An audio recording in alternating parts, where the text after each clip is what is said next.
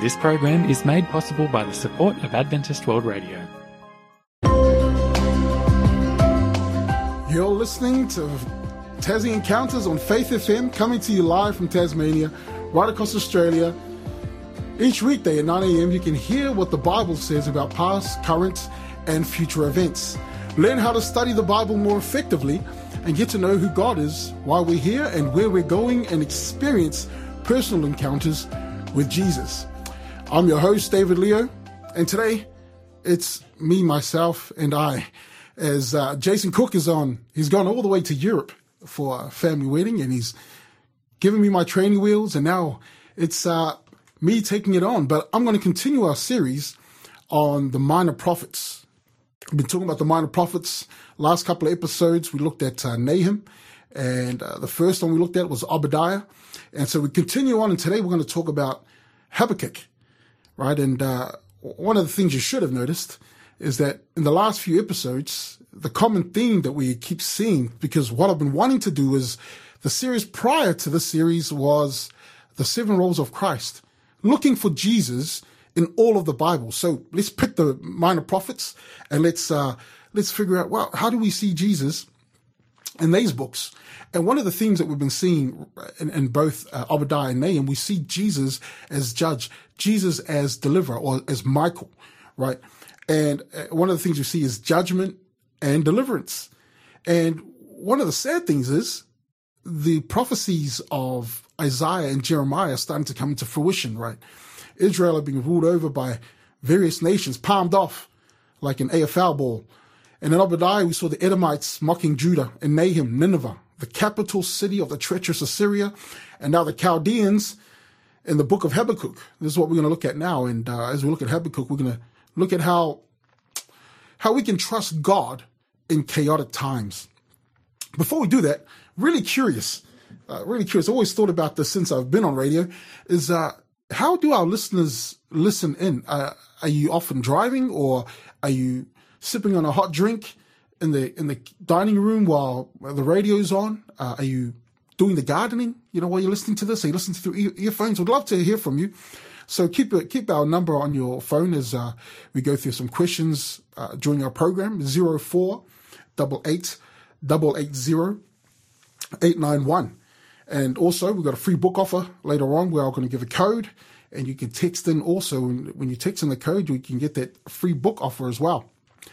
But we're looking at the book of Habakkuk, and it's only 3 chapters, short book. But let's look at what it offers us. What's the richness of it? And also, again, how do we see Jesus in these in this book? I'm going to start off with Habakkuk verses 1 to 3. I probably won't read everything. I mean, I'm going to read snippets that I think are really important.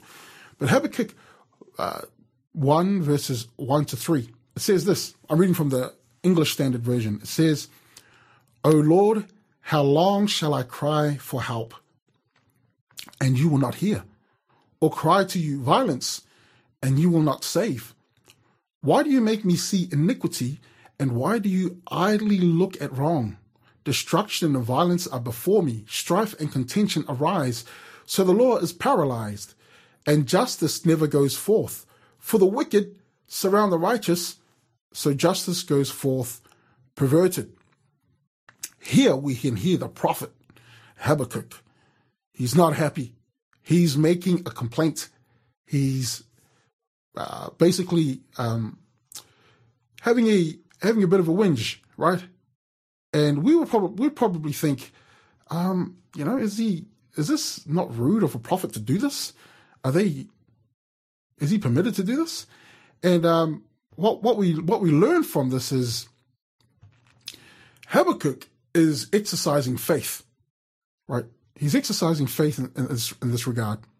And so we see here the first thing, how long shall I cry for help? That's faith, calling on God to do something, right? And the funny thing here is, what you're going to learn is he's not actually talking about another nation like Nahum and the book of Obadiah. He's talking about his own people. He's looking around his own people and saying, wow, We've got some idol worshippers happening here. We've got people that are cheating others. We've got injustice happening everywhere. And God, how long would you look at your people and do this? I mean, how many of us have done that, right? How many of us have looked at our own communities, whether you're part of a church or part of a club or something, and you're like, man, people aren't following the rules. You know, people aren't doing what we're supposed to. We're not representing what we're meant to do and what we're called to do, right? We're doing something totally different. And he's having a complaint, and he's not going to the people and complaining. He's going directly to God. And so we see here that there must be some type of relationship between Habakkuk and God, that he has the confidence. Yeah, the confidence. I was about to say audacity, but no, he has the confidence to speak to God in such a way where he's like, hey, I'm crying for help and you're not hearing. You know, can't you see the violence and you're not doing anything about it? And so he calls unto God. You know, it's funny, it reminds me of a saying that I heard when I first moved to Australia. I never heard it in New Zealand. But when I moved here, sometimes you ask somebody, how you doing? And somebody would say, there's no use complaining. Perhaps you can finish the sentence, right? There's no use complaining, and you probably would go, oh, yeah, I know what to say. Yeah, there's no use complaining because nobody listens. When I first heard that, I had a bit of a chuckle. I was like, hey, that's funny. I've never heard that before. But, you know, there are times we complain, and there are times we just want a solution. Now, I don't know which camp you're in. Maybe you can text through. Which camp are you in, right? Are you the type that like to talk it out, complain about things and voice it out, or are you the type that just wants to find a solution? You know, it reminds me of a time where my wife and I, before we got married, she got a job after uni, and she was having some issues at the job, right? And she'll tell me about these issues every day. She'll talk about these issues, and I'll give her some solutions. I'm like, hey, why don't you try this? Why don't you try that? And she'll shut down. And I remember one night she was like, David, you know, if you could just listen, right? If you could just listen, I don't want you to do anything about it. And this totally confused me as a young man. I'm like, what? What do you mean you don't want a solution, right? So I talked to one of my mentors about it. And I'm telling him, David, you're doing the wrong thing. Just listen, man. You know, just. And so I did. Next time he said, you know, if you want to talk, just bite your knuckles. So she's going on. It's about 45 minutes into the conversation. I'm just umming and ahhing, and I start biting my knuckles. And after about an hour and a half of her just letting it off her chest, she just leans on my shoulder. Oh, I love you, Dave. This is why. I'm like, what? Totally confused, right? Just listening. No solutions, which confused me. It confuses me to this day. It still works. And which camp are you in? You the complainer or the give solutions? But Jesus, he hears, listens, and then Habakkuk, he wants to hear what. He wants to hear a solution. He wants to hear, what are you going to do about it, right? And so the response comes. And it doesn't come the way that Habakkuk was expecting. Basically, the Lord speaks. That's how Habakkuk says it. He says, for I'm doing a work in your days that you would not believe if told before. For behold, I am raising up the Chaldeans, that bitter and hasty nation who march through the breadth of the earth to seize dwellings, not their own. I'm reading from verses 5 and 6. I'm not going to read the rest. But basically, he says, I'm calling on the Chaldeans to come bring judgment. Just like Isaiah said way back, he said the Babylonians are going to come, right? And they're going to be instruments of judgment for God. And so God says, yeah, the Chaldeans are coming. This is what they're going to do. They're like this and they're like that. And then Habakkuk's response from verses 12 to 17, he says, in verse 12, he says, are you not from everlasting, O Lord, my God, my Holy One? We shall not die, right? He's saying, aren't you the one? Aren't you the infinite God? Aren't you the one that knows the end from the beginning? Aren't you the one that you can't let this happen, right? O Lord, you have ordained them as a judgment, and you, O Rock, have established them for reproof. Yes, Habakkuk. Yeah, you're starting to realize what's going on here. You who are of purer eyes than to see evil and cannot look at wrong. Why do you idly look at traitors and remain silent when the wicked swallows up the man more righteous than he? How can you call the unrighteous to come judge the righteous? Wow. You know, he said, man, the people, Lord, they're not doing right. They're doing terrible. And Lord, what are you going to do about it? The response from God isn't the response he would have liked to hear, but he gives him the answer. I'm calling on the Chaldeans to come and bring the instrument, to be the one. Now, here is something that we get an insight into God's character. Not only is he willing to incline his ear or give us the time to listen to our complaints, he has a response for each and every one of us, right? And God, his shoulders are big enough and his thighs are thick enough to take on everything that we've got to complain about. We're going to talk more about this in the next segment in chapter 2.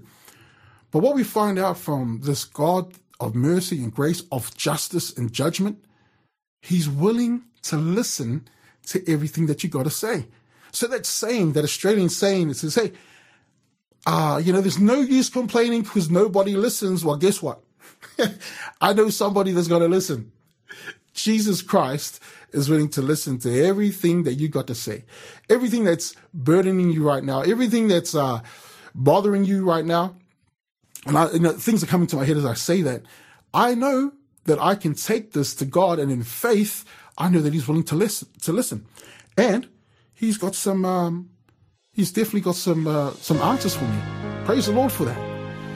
And so this song I'm about to listen to now, this is by Malitta Fong. And the song's called Pray On. Hey, pray on. Talk to God.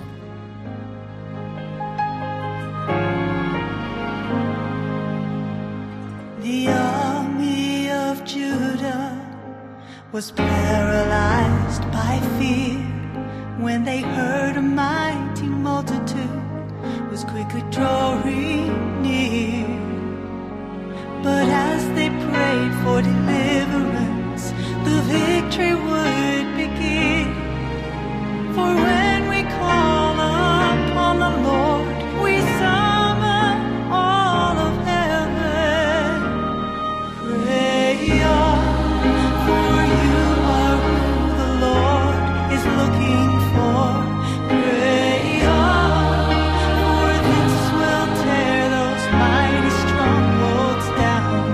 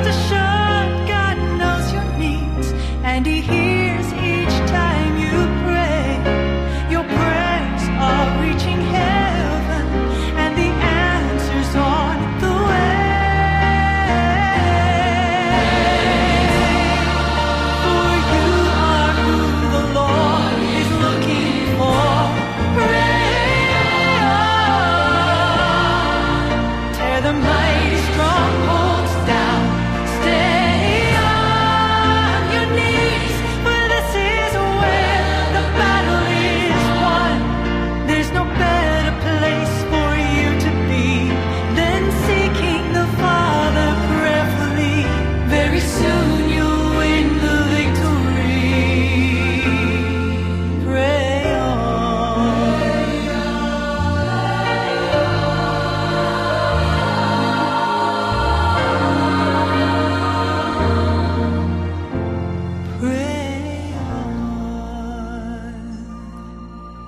You're listening to Tassie Encounters on Faith FM with David Leo, and we're talking about Habakkuk and trusting in God in chaotic circumstances. We just finished going through Habakkuk 1, and we find that we're dealing with a God who is willing to listen to our complaints and our whinging, right? And not only that, he's willing to give a response. And Habakkuk, he's complaining about his nation, Israel, the sins, the way that they're not behaving as the way they're supposed to, influenced by the surrounding nations. He says, God, what are you going to do about this? Violence, injustice, all these things happening around us. What a great prayer to pray. How long, O Lord? How long will you do this? And then we jump into Habakkuk 2. And he's got the answer. Habakkuk didn't like the answer that came from God. God said, I'm calling on the Chaldeans. They're going to come and they're going to be my instruments of judgment. And he responds and says, oh, Lord, why would you do this? Why is this going to happen? And Habakkuk says in chapter 2, I want to read chapter 2, verses 1 to 3. It says, Habakkuk speaking, I will take my stand at my watchpost and station myself on the tower and look out to see what he will say to me. He's waiting for the answer. He wants to get another response. And what I will answer concerning my complaint. He's ready to give a response to the response. The cool thing about Habakkuk is he's willing to enter into a conversation and engagement with God. I want to encourage you to do that. Enter into an engagement. Now, this is how you build a relationship. Here it is in verse 2 and 3. And the Lord answered me. Praise God. Answers us. And these are the words often quoted. You'll often hear this quoted amongst Seventh-day Adventists. If you know Seventh-day Adventists and prophecy, we're trying to work out what is God trying to tell us. What's the vision of God so we can tap into that as well? We want to see things the way God sees things. I hope you took note of what I just said then. And so verse 2. And the Lord answered me, write the vision, make it plain on tablets, so he, the messenger, so he may run who reads it.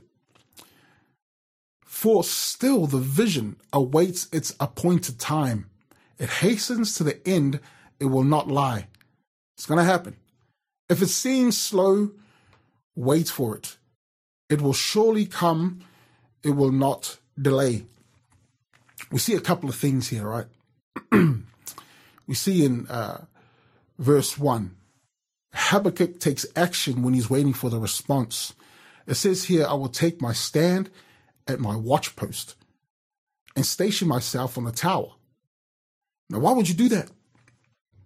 When you station yourself on the tower in the ancient cities, you're able to see the armies coming in. You're able to see the messengers running out. You're able to just scour the horizons and get a better perspective of what's happening around you. This is a very good thing to do when you're in situations like this. For believers, like for myself, I wonder, text through. Here's the number, 0488 880 891. Is there something you do to change your perspective in times of chaos, in times of when you're in dire straits? What do you do to change your perspective? Here's something I try to do. When we're in our situations, unfortunately, our human nature and our sinful being, we really get caught up in ourselves. You know, for example, so let's say for a situation in the workplace, like my wife was in. Let's say in the workplace, I know that there are people that are meddling with my work and making me seem like somebody that's trying to sabotage things at work. And it's not me. It's not my doing. When you're caught up in that, you could really go into the, oh, woe is me, the self-pity situation. And then when you're caught up in that, the whole world that you can see is only you in this situation, right?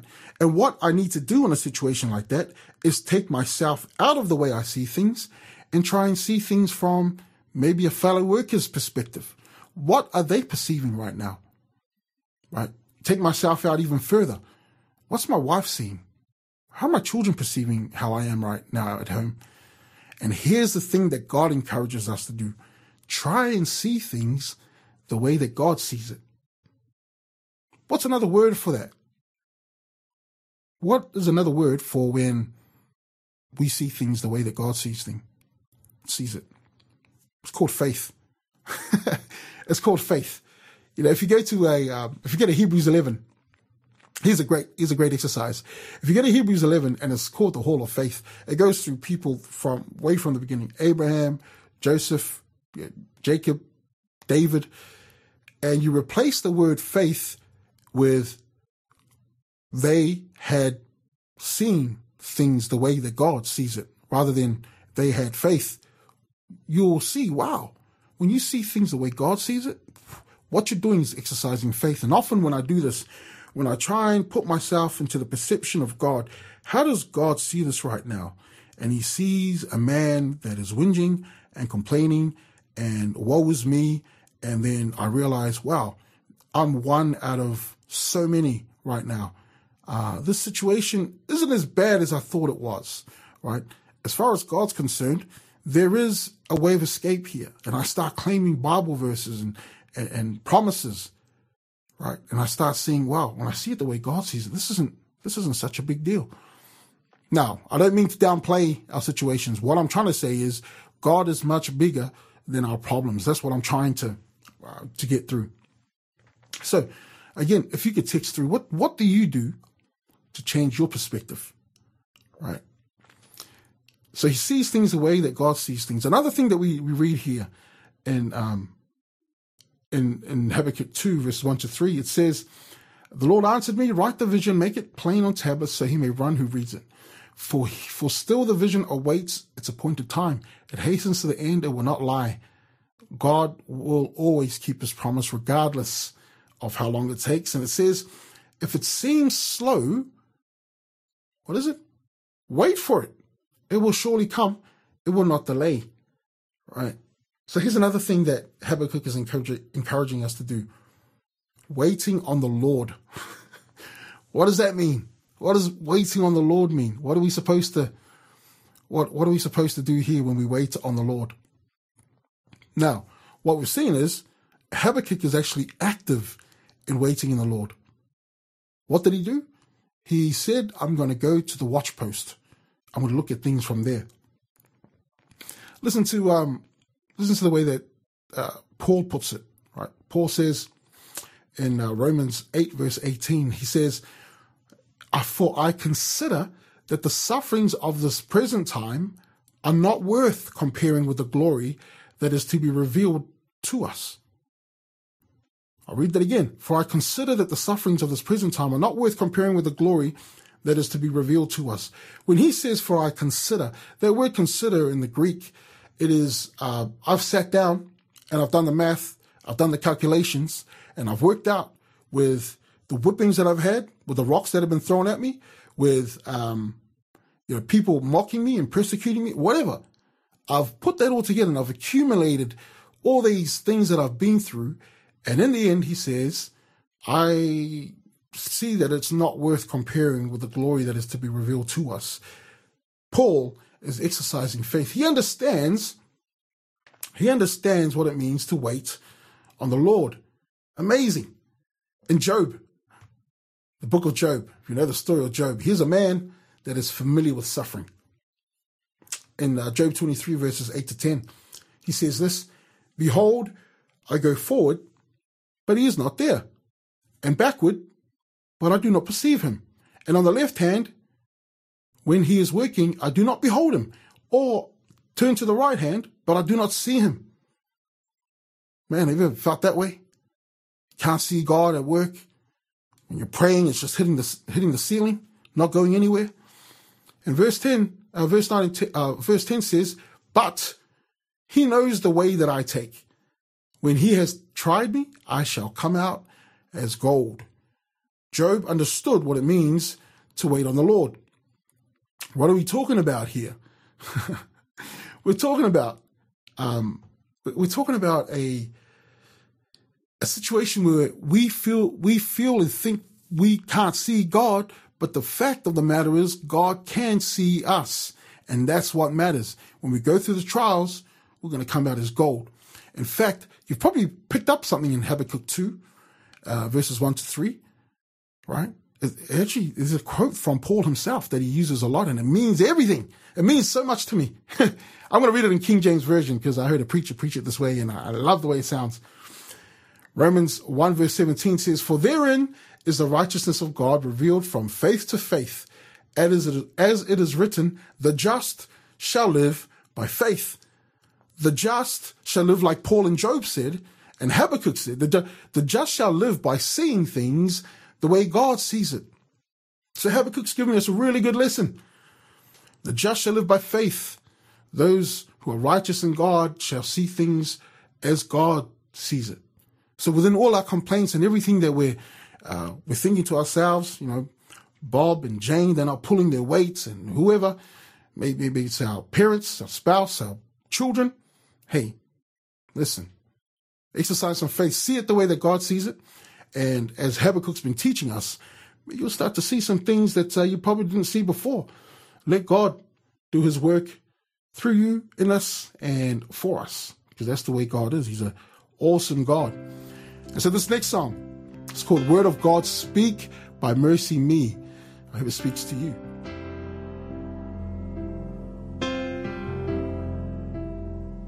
I'm finding myself at a loss for words, and the funny thing is, it's okay. The last thing I need is to be heard, but to hear what you would say, the Word of God speak. Would you pour down like rain, washing my eyes to see your majesty, to be still and know that you're in this place. Please let me stay and rest in your holiness. Word of God, speak.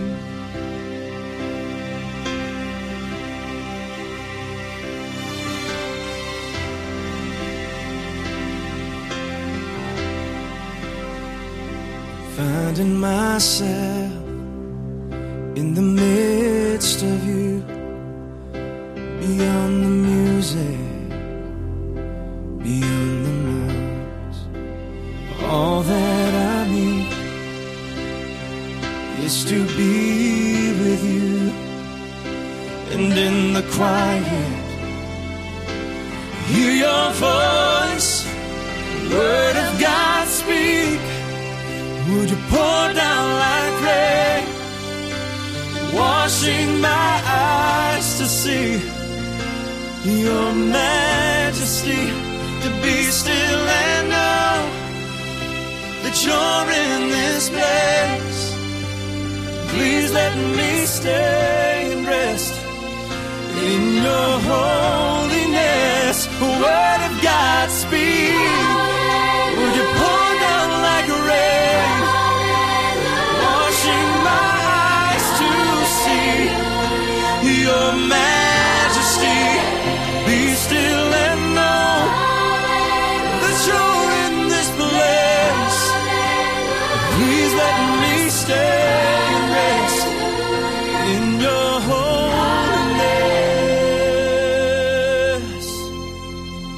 holiness. I'm finding myself at a loss for words, and the funny thing is, it's okay. You're listening to Tassie Encounters on Faith FM. This program is made possible by the support of Adventist World Radio. I did it again. I did this last week. Still learning on my training wheels. You're listening to Tassie Encounters. It's me with Faith FM with David Leo on my series, Minor Prophets. I've been talking about the topic of Habakkuk and trusting God in chaotic circumstances. So just summing up Habakkuk 1 and 2. Habakkuk 1, he does his complaints. God listens and responds. And Habakkuk doesn't like the response. So he calls on God again. Aren't you the righteous God? And you're going to let unrighteous people judge the righteous? God responds again, right? And he says, write on tablets Make sure to wait.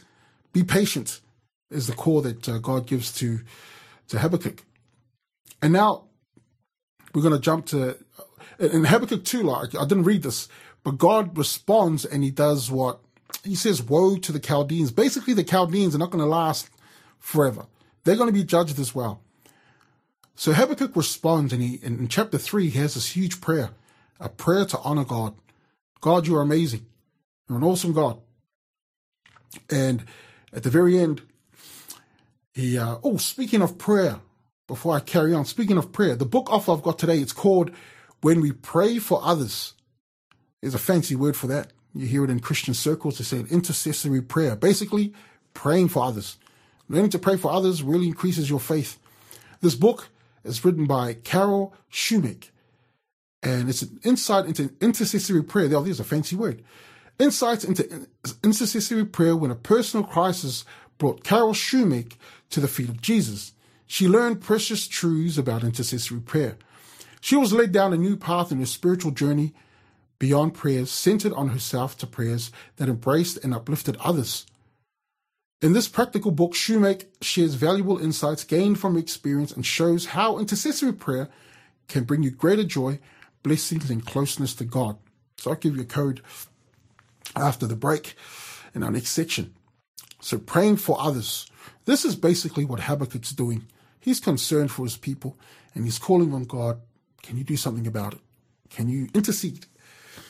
And so in chapter 3, he responds with this amazing prayer. God, you are the God of creation. You did this and you did that. You're an amazing, amazing God. And in verses 17 to 19, this is where I'm going to go. This is where it ends. But listen to what Habakkuk says. Chapter 3, verse 17 to 19. Though the fig tree should not blossom, nor fruit be on the vines, the produce of the olive fail, and the fields yield no food. Whew. The flock be cut off from the fold, and there be no herd in the stalls. Look, that's just verse 17. I'm telling you, that's a terrible situation, right? That's a terrible situation. This is a person that is looking for work. It's got no money. I'm trying to equate it to the type of situation we live in, right? It's got no money, getting no food. They can't see anything forthcoming happening for them. All right, this is a terrible year in these ancient days. The land is producing nothing for them. What are they going to do? And so Habakkuk says, even though our situation is like this, verse 18, yet I will rejoice in the Lord. I will take joy in the God of my salvation. God the Lord is my strength. He makes my feet like the deer's. He makes me tread on my high places. Wow. How does that work? How do you rejoice in the Lord when the situation's looking really dim? That's a good question. I think people want to ask that question. I mean, when our situation's dim, personally, I think to myself, as I said in the last section, where is God? Can God see what's going on with me? According to Job, yeah, he can. Maybe I can't perceive God, but God can see me. God knows what's going on. What type of faith does that take? I had a personal situation where when I was about to marry my wife said, I can't have children, right? And then when we found out she was pregnant, we were praising the Lord. At the same time, we were getting pretty scared because we weren't prepared to have a baby at that time, but at the same time we're like, wow, we can have kids. And so we have kids, so we go and do the checkups and things with the doctors, and they have this test that they do to pick up on markers and things like this. I can't remember what it was called. Anyway, they do the test and they come back, they give us the results, and they tell us that our baby has 7 markers for kidney and heart problems and Down syndrome as well. Now this threw us off. Like, we weren't ready to hear any of this. All right. And one of the scariest things that happened at that time, I remember it was probably the 3rd or 4th checkup. My wife said, you don't have to come with me this time. I'll go by myself. And she calls me up at work and she's a bubbling mess. She's crying. Yeah, I'm like, whoa, what's going on? And, I say to her, look, I'll come pick you up. I'll come pick you up from the hospital. So I pick her up because I can't understand what she's saying on the phone. Pick her up from the hospital, and she's on the phone. And the thing that my wife's really upset about is that the doctor offered to terminate the baby. Now, that never crossed our mind, right? That never crossed our mind. But I can tell you that when we were praying for our child, when we were praying over him in the tummy and asking God to look after him and prepare us and whatever. I remember one evening in our prayers, and there was a lot to do with intercessory prayer as well. My family was praying, my church was praying, and other friends praying. And so intercessory prayer had a lot to do with this. But I remember one morning, probably it must have been 2 or 3 in the morning, I woke up and I troubled my wife. I woke her up as well. I said, hey, babe, listen, I got to tell you, I had this peace that overcame me, like this just settled. I was really settled in my heart and mind. You know, I'd taken brochures. I had looked up websites to find out how best to look after our child. Had them in our house everywhere, and I felt like, man, I'm going to get myself equipped to look after this kid. And then there was just peace. It's all right. God just made it really, really clear. I'll look after him. I'm going to look after you. And, you know, I shared with my wife. My wife was like, oh, man, that's great. But she was still feeling anxious. It was only a couple of weeks later where she woke me up, said, David, I'm there too. I was like, whoa. So we're praising God. We are now rejoicing in the Lord. The rejoicing in the Lord is this. The situation isn't fixed. The situation hasn't come to a conclusion, but we trust that God sees us. We trust that God has not left us nor forsaken us. And so this is a really important thing to learn in our journey of faith, as Habakkuk has showed us. You know, when the chips are down and things don't look right and things are wild out of our hands, rejoice in the Lord. Listen, listen to what Paul says about this. This is in Philippians 4, verse 11 to 13. It says, not that I'm speaking of being in need, for I've learned in whatever situation I am to be content. I know how to be brought low, and I know how to abound. In any and every circumstance, I have learned the secret of facing plenty and hunger, abundance and need. I can do all things through him who strengthens me. Wow, what a great encouragement from Paul. Right, Paul's talking to us about rejoicing in the Lord. In fact, Paul says in another letter, rejoice in the Lord always, he says. Rejoice in the Lord always. Paul's learned that the best place to be is to understand when God said that I will be your God and you will be my people. There's something very intimate about that. And Paul realizes that's the best place to be. It's to understand that I have a God that loves me with all his heart, with all his mind, with all his soul, and I will do the same, right? This is awesome. Paul says this again in Philippians 3, verse 8.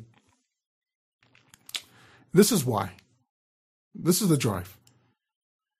He says, indeed, I count everything as loss because of the surpassing worth of knowing Christ Jesus my Lord.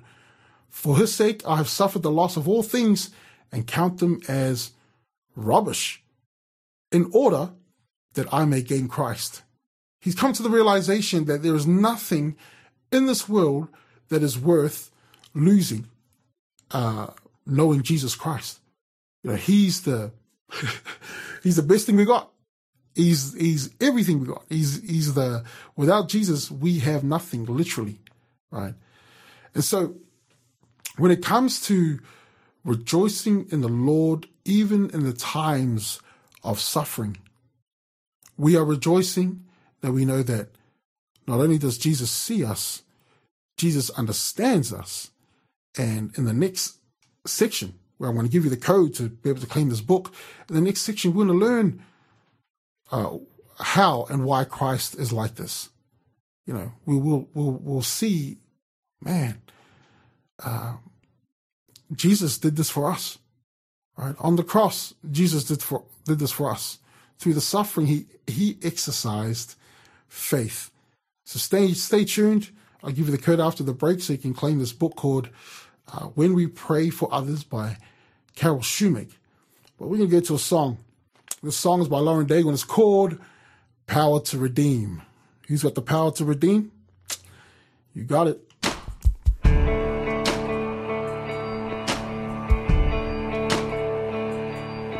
You take what it is and you make it beautiful. When love floods in, we're restored forevermore.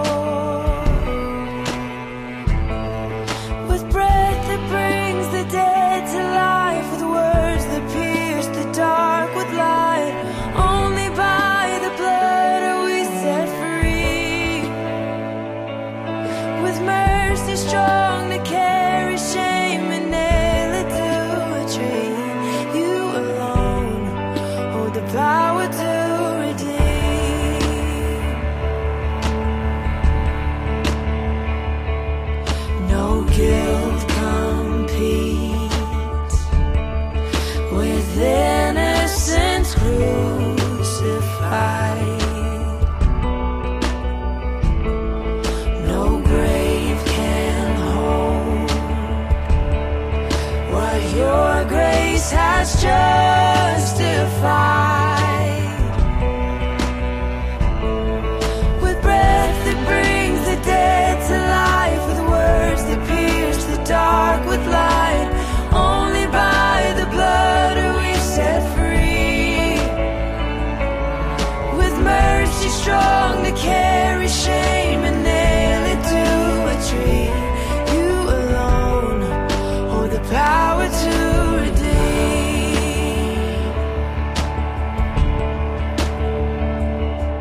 redeem. Rejoice, O child of God.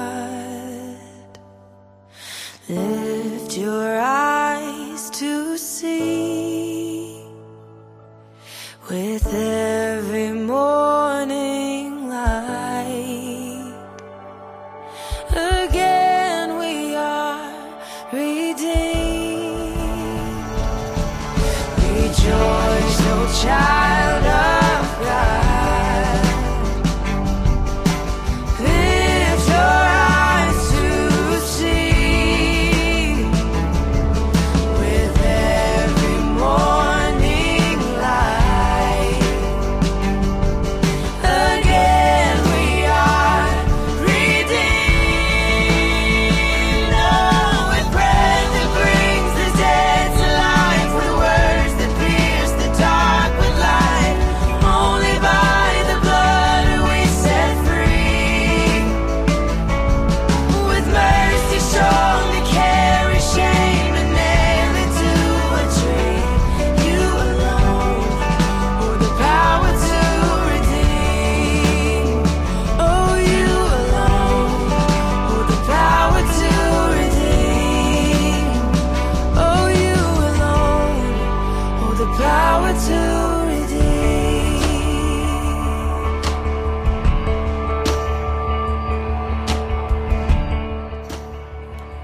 You're listening to Tassie Encounters on Faith FM. I'm David Leo.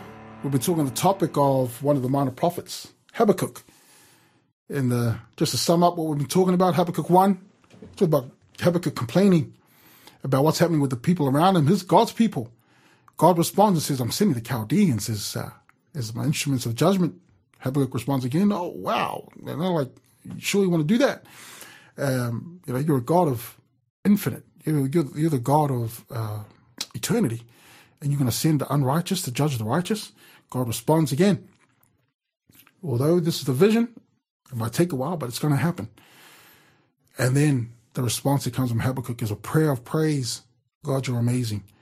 And even in the times where the land's not producing and where things are not going the way that you think it should go, he will continue to rejoice in the Lord.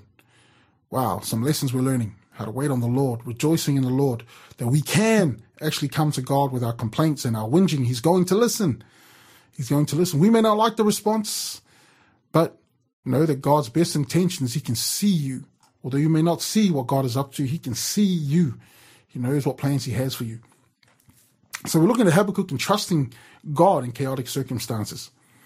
Now, I promised a code so that you can claim an offer that we've got today. We've got 6 copies to give away. It's a book by Carol Shumake. It's called When We Pray for Others. So the code is minor 3. M for Mike, INOR 3, no spaces, just one word. Text that through to 0488 880 891, and we'll try and get that book to you as soon as we can. So there you go. Minor 3 to claim that book, 0488 880 891. What are we learning from Habakkuk? Oh, got a response from Christine. Thank you for sharing your story this morning. What a powerful testimony. Amen. That's one I'll never forget. My heart goes out to you and your wife and family. Thank you. Blessings. Thank you very much, Christine. I love my wife very much. We've got lots in the bank of blessings that we're in our time to dire straits. Hey, here's another tip. Thank you, Christine. You just reminded me of something that I could give you a tip on. In those times of difficulty, count your blessings. What has happened in the past where you go, hey, here is evidence for our faith, right? So we've got lots in the bank where we can just look at and go, man, you know, God's been good to us. Let's not get, just last week, my car, I need a new car, right? The alternator broke and I had to replace it. I've had the car for 16 years. My wife says, oh man, you know, because everything's been happening lately. Maybe I talked about it on the radio, but a lot of things have been happening. We've been spending money where we didn't want to take it out of that particular petty cash or whatever. And we've been spending money there. Like, oh, I wish we didn't have to. And my wife was saying, oh, isn't it terrible to replace the alternator? And I thought, you know what? This is the first time we've replaced the alternator, 16 years having this car. Blessing, right? We've got to count our blessings where we can. Change your perspective. Jump on the watchtower. So we learn that Jesus wants to hear our complaints. The answers are found, guess where? In the Bible. I want to talk about my Jesus right now. This is the type of Jesus that I have. Right? You learn about Jesus that goes and prays, and when he's praying, guess who he's often praying for? Others. Praying for us. And then Jesus, when he understands his mission, coming as the Messiah, coming as the Lamb, that will take away the sin of the world. Not only, you know, we often think about the suffering on the cross, but he was suffering in his living. He was suffering in his prayer in the Garden of Gethsemane. It says that he was sweating drops of blood, right? With you and me on his heart, before even going to the cross, on the cross, right? He's been given a crown of thorns. He's got 49 lashes plus one. There's these cuts open in his back, and he has to go on this piece of wood, right, as he's doing this. And he's not only suffering this physically, he's listening to the voices that Satan has influenced in this crowd, calling on him, hey, why don't you take yourself down from that cross? Why don't you do this? Why don't you do that? This, that, and the other, mocking the creator of the universe. I hope you can hear that I'm tapping into all the roles of Jesus Christ that we've talked about before. Jesus, our creator. Right? Jesus, the one that will fight for us. Jesus, the one that will deliver us in any circumstance. Jesus, our Messiah, the one who will die on the cross, the one who holds our life in his hands, who will intercede for us, our high priest. Right? And Jesus, as we wait upon the Lord and we keep rejoicing in the Lord, the same Jesus that will return. What am I saying? I'm saying that we should be like Habakkuk, right? We should be like Habakkuk. We should be calling on Jesus. Jesus, how long? How long will you allow the world to be like this? How long with all the wars, you know, all the gender identity, all the inflation, all the injustices, the violence that's happening around the world, you know, how long will you not do anything about this? This call of faith, Jesus, please do something about this, and listening to the response. We have the Bible for Jesus to respond to us. Let's actively wait. As we actively wait and we take to the watchtower and we look and try to see things the way that God sees things, we must share this with others. We must pray for others. You know, it's important that we do this because we exercise the faith that God is calling us to exercise, just like Habakkuk did. So my encouragement to all our listeners, be like Habakkuk. You know, we have a Jesus on the cross who in his suffering, the Bible says he counted it joy. He counted it joy. He counted his suffering's joy for what was to come. What was to come? Eternal fellowship with his children. You and me. That's what he looked forward to. That's the reason why he went through what he went through, is because he saw you, me, him, others that he loves and are willing to respond with the how long and the I trust in you, and no matter what circumstance. And this is what we're called to do. So I encourage you to do that. We have a Jesus that loves us. Next week, continuing with the Minor Prophets, the book of Zephaniah. And tomorrow, got David Maxwell, and he's continuing his series, the teachings of Jesus. He went through the lost coin, the lost sheep, and the lost son. And now tomorrow he's going to talk about the harvest. So join us tomorrow as we get into that, the harvest. And again, we've got the book you can claim, Minor 3, all one word, Minor 3. Text it to 0488 880 891 to claim your book. And so, thinking of Habakkuk, make sure if you've got any complaints, you can bring those complaints to God. He's willing to listen.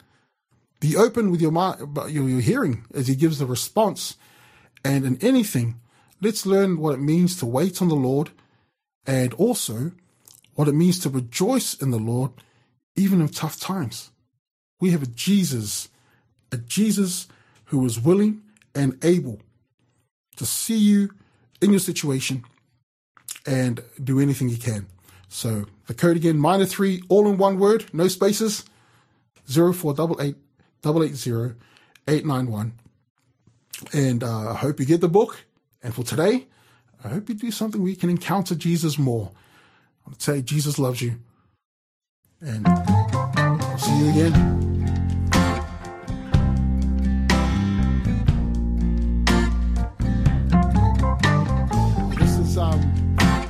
This is Grego Pillay with Jesus Can and Will.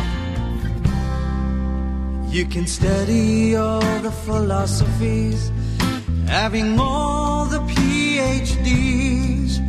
You can sleep on a bed that may be comfortable, having dreams that never end. You can travel around and say, hey, everything's going my way. But there's a longing in your heart that isn't filled. Jesus can and will fill your life with peace. Never did anyone leave his presence without being changed. For if anyone who's in Christ is a brand man, so let the light of Jesus shine throughout the land.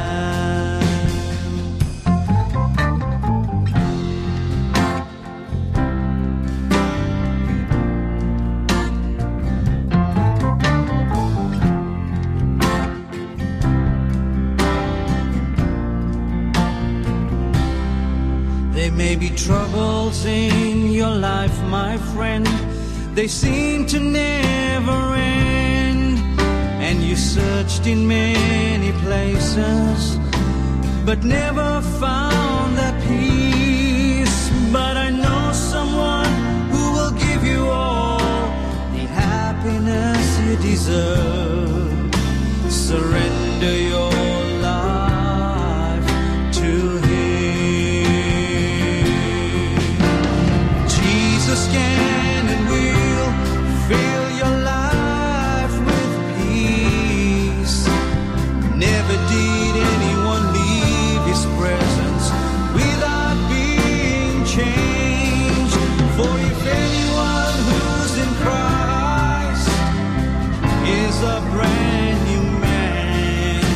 Let the light of Jesus shine throughout the